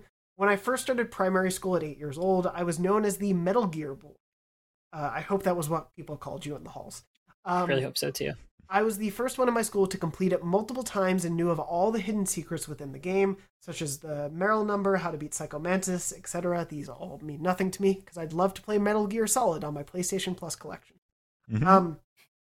Anyway, with this reputation, I made money off of my desperate schoolmates. Uh, 50p for advice and one, I think, euro. Uh, that they are from the UK, obviously. Uh, for them to give their memory card and get them past a part they were stuck on. Uh, I roughly made about 15. I get no, it would be pounds. Excuse me. I guess it would be pounds. I know how currency works. Sure. Uh, 15 pounds, which may not be a lot, but as an eight year old walking past a sweet shop daily with no less than a pound, I was rich with sugar. Uh, unfortunately, I was made redundant, as the more people I helped, the more that the secrets I knew would be common knowledge, and no one would pay my price for help. Which is in mm. hindsight, uh, which in hindsight is probably for the best, as the sugar levels I had didn't exactly help with my education. Yeah, sugar crashes at the time wouldn't be great. uh, but thanks again for the amazing content, uh, you incredible human beings. Much love, Alex. And I really do love the idea that you essentially made yourself accidentally uh, lose that purpose, but you you helped so many people with with, with yeah. the memory cards, which is awesome. Yeah, we we had the same kind of kid in our school. His name was Hugo, and it was he he didn't charge. I don't remember him like I don't remember paying him anything, but I remember giving him a memory card and him coming back and like he would copy over his like Final Fantasy VIII saves that are like were like end game saves and all that stuff. Um, he was like the Final Fantasy VIII guy because every school has a Final Fantasy VIII guy, right? that you have a Metal Gear boy and a Final Fantasy VIII guy. Those are the two, yeah, primary school I was the Zelda girl, so that was me. I was nice. uh, like I used to give out tips and hints for clearing the the more difficult dungeons in Ocarina of Time. Oh. Um, I even charged my siblings. That's this is how Nice. ruthless I was as a business mogul in school. I mean, I granted I did give my siblings discounts. I only charged them like a quarter for me to play through a Mm. section because I could do it directly and I wouldn't have to explain it or write a bunch of stuff down. But I would just sit there and was like, "Here you go, there you go. Now you're past that puzzle." This is- this is- that. dollar. This is what I picture. It's like second grade, and they're like, "All right, guys, uh, we're doing show and tell," and everyone's doing their show and tell, and they're like, "All right, now everybody's done, and now it's time for Jada's trophy tips." So let's get that I'm yeah, I'm amazed you haven't charged the listeners for for trophy tips in the past. I respect. you know hustle. what? I I tried to, but I talked to I talked to the big man Ziff Davis himself, and he Yeah. said uh, we're not uh we're not zoned Ziff for that. Davis. we're not Yeah. we're not zoned Oh. for that, so Ah, okay. I can't I can't do it right now. So Gotcha. Mm. we're working on that zoning issue though. uh, no, the trophy tips will will flow freely uh, from here on. But uh, no, yeah, I love that. It reminds me a lot of the uh, community episode when uh, the, with like the chicken finger conspiracy uh, that grows in season one for anyone who's watched, and essentially it spirals out of control and gets too big. Mark shrugging his shoulders. I love community. Um, anyway. Alex, thank you for writing in with that story. Uh, I, I hope those 15 pounds treated you well and didn't turn into 15 pounds of sugar, but uh, or did, I guess. Uh, but thank you for writing in. For anyone who wants to write in, you can with the subject line memory card to beyond at IGN.com. Uh, if you also have questions you want to submit, uh, I'm actually going to say this since we're running a little short on time, but we did get a question in that we'll read uh, next week uh, about some PlayStation Trophy stuff. But uh, if you have questions for the show, you can write into beyond at IGN.com as well. You have your PS Plus wish list uh, as well. Please write in with those and we'll read them in future episodes. But that is pretty much going to do it for this week's episode of Beyond. Mark and Jada, thank you so much for joining me, as always. Sure, why not? Great. The really, yeah, there's the the passion and enthusiasm I expect. Uh, thank you both for being here, I guess. Mark, you can be found on Twitter at Mark underscore Medina and Jada at Jada underscore Rena. I'm at JM Dornbush, and thank you to you both again for being on and sharing in the nostalgia of our PlayStation 1 loves. Uh, thank you to Red, our producer, for making the show happen and, and helping out behind the scenes as always. And thank you to everyone out there for listening and watching. We hope you're doing well. We hope you're staying safe. And as always, beyond. Beyond. Beyond.